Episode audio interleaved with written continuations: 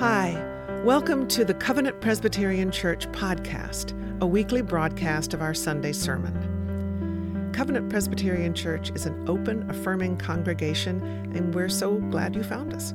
Our primary mission is to equip God's people to serve Christ in the world. In our weekly messages, we hope that you'll find inspiration, encouragement, and even challenge for your faith journey. Please listen with us now. One of the creative ways we're trying to engage the theme of listening for Lent, you may have heard a bit more about it last week and maybe saw something in the e blast, is that we've put together this beautiful banner behind us. And as you listen throughout the service in times of silence, or um, we are putting the benediction after the postlude, so we have time to sit and listen to the music, uh, maybe you'll hear the bells ringing too. I mention that um, as a way to engage you in the learning that happens in the sermon, but also in ways that we hear God speak throughout the service in song and prayer and silence through the bells of the tapestries on our wall. Listening is certainly an important task. In David Brooks' most recent book, How to Know a Person, he contends that the life well lived is measured by how well one listens asking questions, exploring backgrounds, how well one sees another person and sees them as distinct. One of the stories that he tells about this book, maybe you saw it in his op ed, is that he was sitting down to interview a subject with someone in a town that he had been told was a player, a leader in the community. So he sat down and he was going to get to the bottom of how this person led. He sat down with his questions, and thus began the interrogation. She answered as best she could, but then someone else walked into the restaurant. And he said her face changed entirely. And the person came up to her and gave her a great big hug and said, I'm so glad to see you and it was her pastor. So I think churches, I think church people, pastors, we might have a step forward on what the world needs to learn on how to listen and how to hear and how to see who someone truly is because, as David Brooks says, and as we know to be true, we believe everyone to be a blessed child of God. And so, with that understanding, we hope to hear, and we hope to see, and we hope to listen. But, as I said to our new members this morning, we are not a perfect church, we are not perfect people, so we need some ways to practice, to exercise listening. There was an interesting article in uh, the Presbyterian Outlook recently. It was an interview with a pastor from Fourth Presbyterian Church in Chicago about a new movement that had started in their congregation called the Deep Listening Dinners. Now, it began in 2017 before COVID, and it really picked up steam afterwards. It was modeled on similar community events uh, the People's Supper, speak down barriers. There was apparently this really large outdoor potluck dinner in the parking lot of a congregation that folks were invited to, and it was called the Big Table. So the format of all these dinners would be familiar to us church folk, yet it was different too. There would be, of course, intentional welcoming, probably greeters stationed here and there. There would be, of course, food, probably something baked from someone's home. There would be casual chatting, hospitality abounding, and someone, of course, would have to clean up. But what is different about these dinners is the stated intention, which was to create a place for deep listening, for people to be heard. So there were some concrete steps that were followed in order to do this. The planners, they divided people up into smaller groups. So six or eight were seated around tables, and there was always a prompt, a theme of the dinner with a prompt that would initiate personal storytelling. Carefully chosen questions so that you couldn't sidestep it by talking about something you had read or something that happened to someone else, but it asked you to tell a story about yourself. And importantly, the hosts were trained. They reviewed table etiquette specific to this type of event, which that didn't include things like keep your elbows off the table and which fork to use, right? But it included things like don't interrupt someone who is telling their story. In fact, don't overly emote, but be present and still and listen. Remember, they said, no one here is trying to change someone else's mind. That's not what's going on here. We're here to hear. They said, be sure you stick to the theme and remind the speakers if it's your turn to go, when it's your turn to go. The main rule of thumb is to be courageous, be honest, speak openly about who you are. It's not a typical dinner party, but the idea is that people are interested in hearing stories of real struggles, that people need to share stories of real fears, that people must know there is a place to share their real selves and their individual hopes and dreams. Oh, I'm ready to sign up. So I look a little more closely and see what the themes are. Here's one. The most recent theme was home. Home. And the prompt was there were a few to choose from. Where have you called home? And where are you finding home now? What places have and continue to be the most meaningful homes in your life? Nanette Sawyer is the pastor, and she says these dinners they provide an opportunity to share more deeply, to reflect, and importantly, to be known. To be known. Now, we don't have this program in particular in our congregation. Stick around long enough and you might see it form. Actually, you're probably asked to help it form.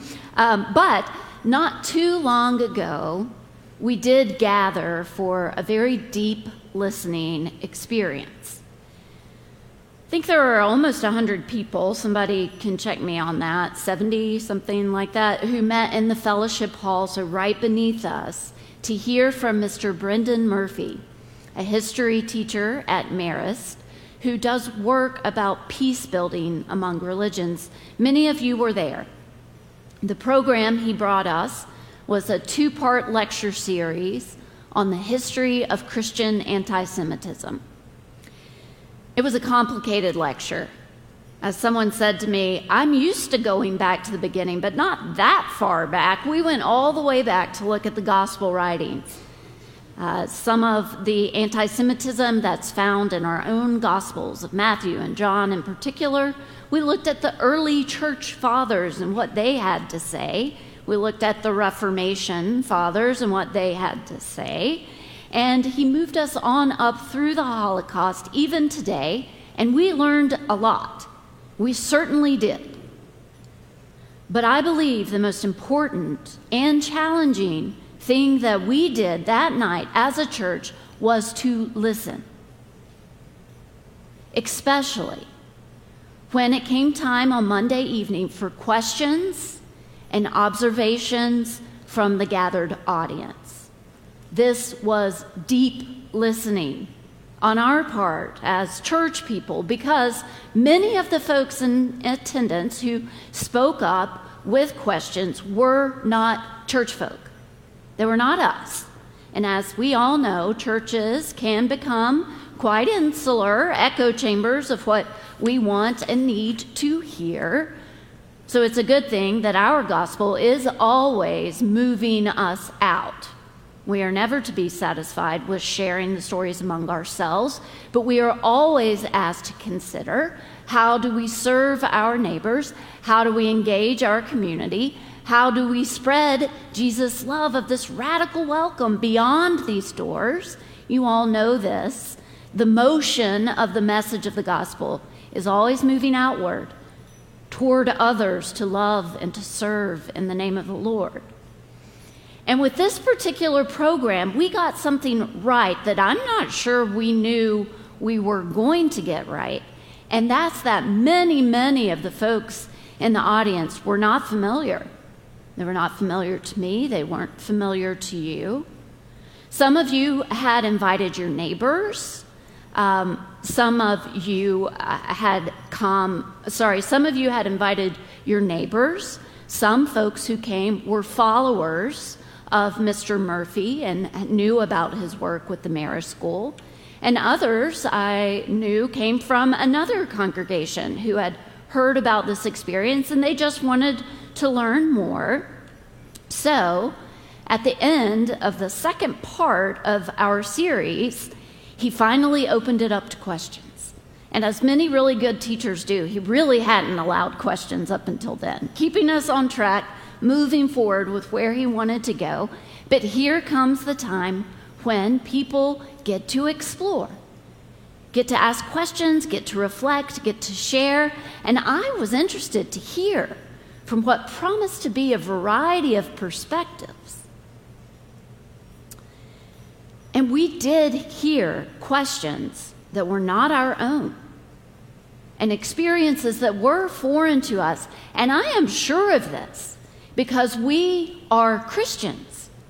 And many of the speakers who shared from their personal stories that evening were Jewish. And maybe you heard a query that had never crossed your mind. How much training do people in seminary receive about anti Semitism? Maybe you heard a memory shared about the civil rights era in Atlanta that included the temple bombing, and all of a sudden your story about covenant and about the civil rights movement was told a little differently than our usual tell. Maybe you had to remind yourself what was being referenced when you kept hearing about the events of October 7th?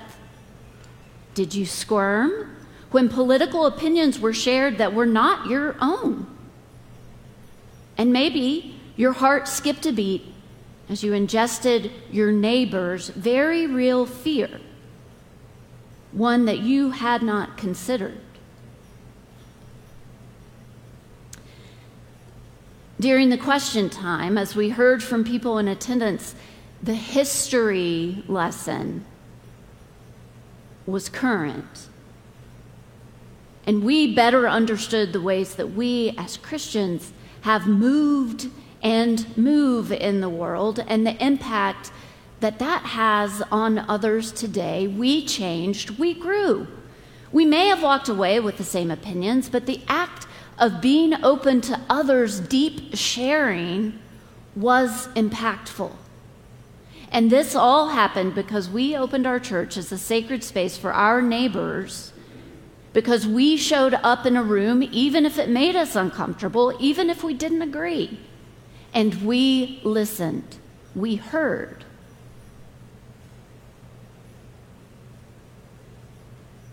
When I was in my first hospital chaplaincy stint, I worked at the Veterans Hospital called Mountain Home in Johnson City, Tennessee.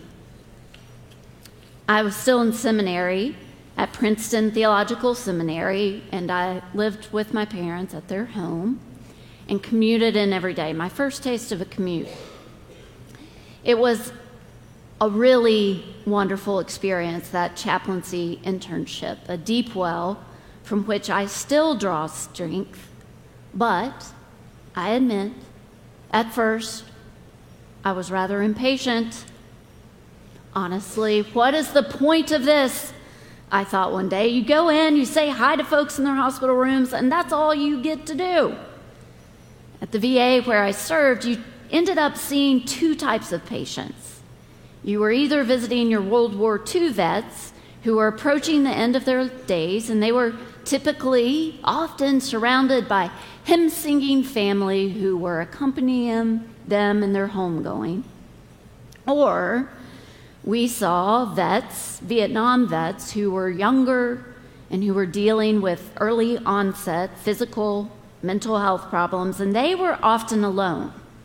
And they didn't have the same familial support.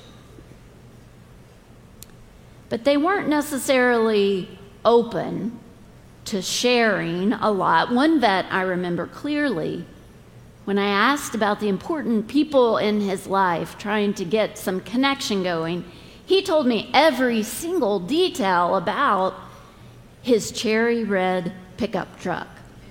Now, at first, like, I thought he misheard me. I want to talk about your family history or hear about what has been broken and hard. I'm here to attend you and your grief, accompanying you as the presence of Christ, and we're talking about your truck? But my supervisor, Chaplain James Pollard, he let me see that this story was not a throwaway one to him. He was a vet who had been damaged by trauma, fighting addiction. He knew, we knew at that time so little about PTSD, and Chaplain Pollard said to me that I had been given the honor of hearing this story about one of the most important relationships in his life. And I was serving Christ by just listening to him. That's not a, what it feels like, I would protest. It seems like I'm just listening. Not much is going on. Well, let me stop you right there. Chaplain Pollard said, When you are hearing a story, one of truth, one of love, one of fear, when you are hearing a story that has never been shared before, you are not just listening. You are just, as in justice. You are just listening, providing the safe space in a world for a story to be shared and a voice to be heard. Authentic listening is not a popular mission field. I get that. I know. We're Presbyterians. There's a lot of presidents who are Presbyterians. We'd rather be saviors and use our special skills or our resources to fix things that can be quantified, to address things that can be accurately determined, or at least we want to be more relevant. Isn't there a position paper that we can sign on to or a seat at the table where decisions are made? But what if? What if? What if our neighborhood needs less strength and maneuvering and more self giving, more self sacrifice, more love? What if justice listening? is where we are called in mission as well.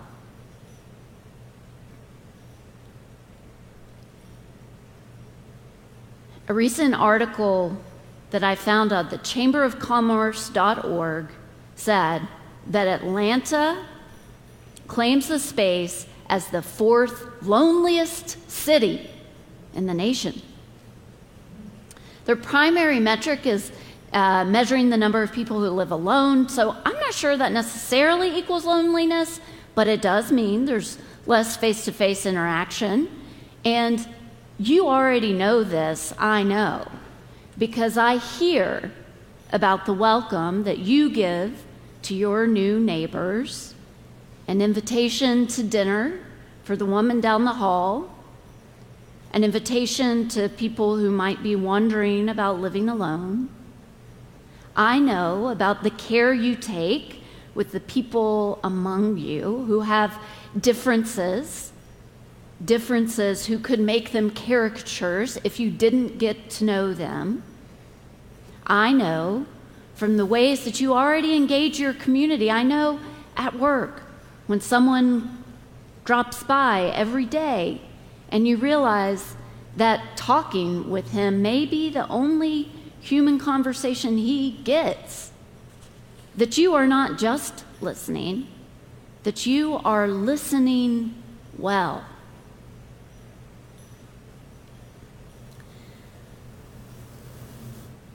The story for today from Scripture passage is an important one. It's the story of Abram and Sarai getting their new names, establishing the covenant with God. Abraham and Sarah, they're in the desert, and God comes so close to them, and they come so close to God that they know just what God has called them to do. They listen.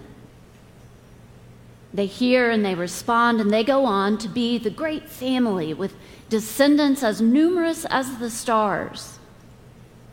This is the family which all monotheistic religions trace their roots Christianity, Islam, Judaism. This passage about hearing the Lord's call to who you are and who you are called to be is an important passage on listening. As usual, my favorite commentary on this passage is from the children's curriculum, Godly Play. this is what it has to say about the story.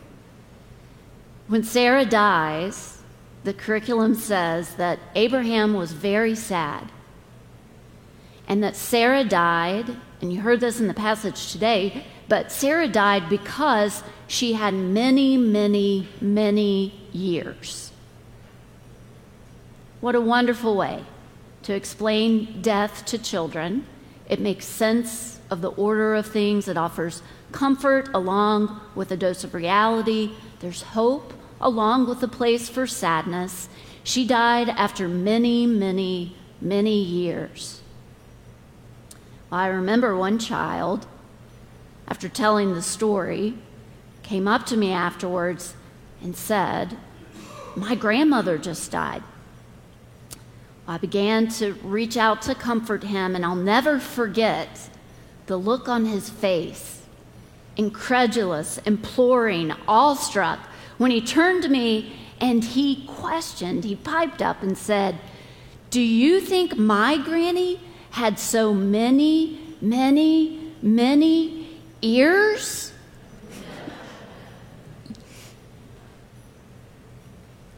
what a blessing to listen well, to practice, to hear, to just listen to God's loved world and God's loved people, to be a person, to be a people, to be a church with not just many years, but many ears. May it be so. To God be the glory, time without end. Amen. Thanks for listening to the Covenant Presbyterian Church podcast. I invite you to visit our website, covpresatl.org. That's C O V P R E S A T L.org. There you'll find current worship information, links to our live Sunday morning streaming service, and our full archive of recorded services. You'll also find out more about us and how to get in touch. I wish you well in these strange times. God is with us. Grace and peace to you.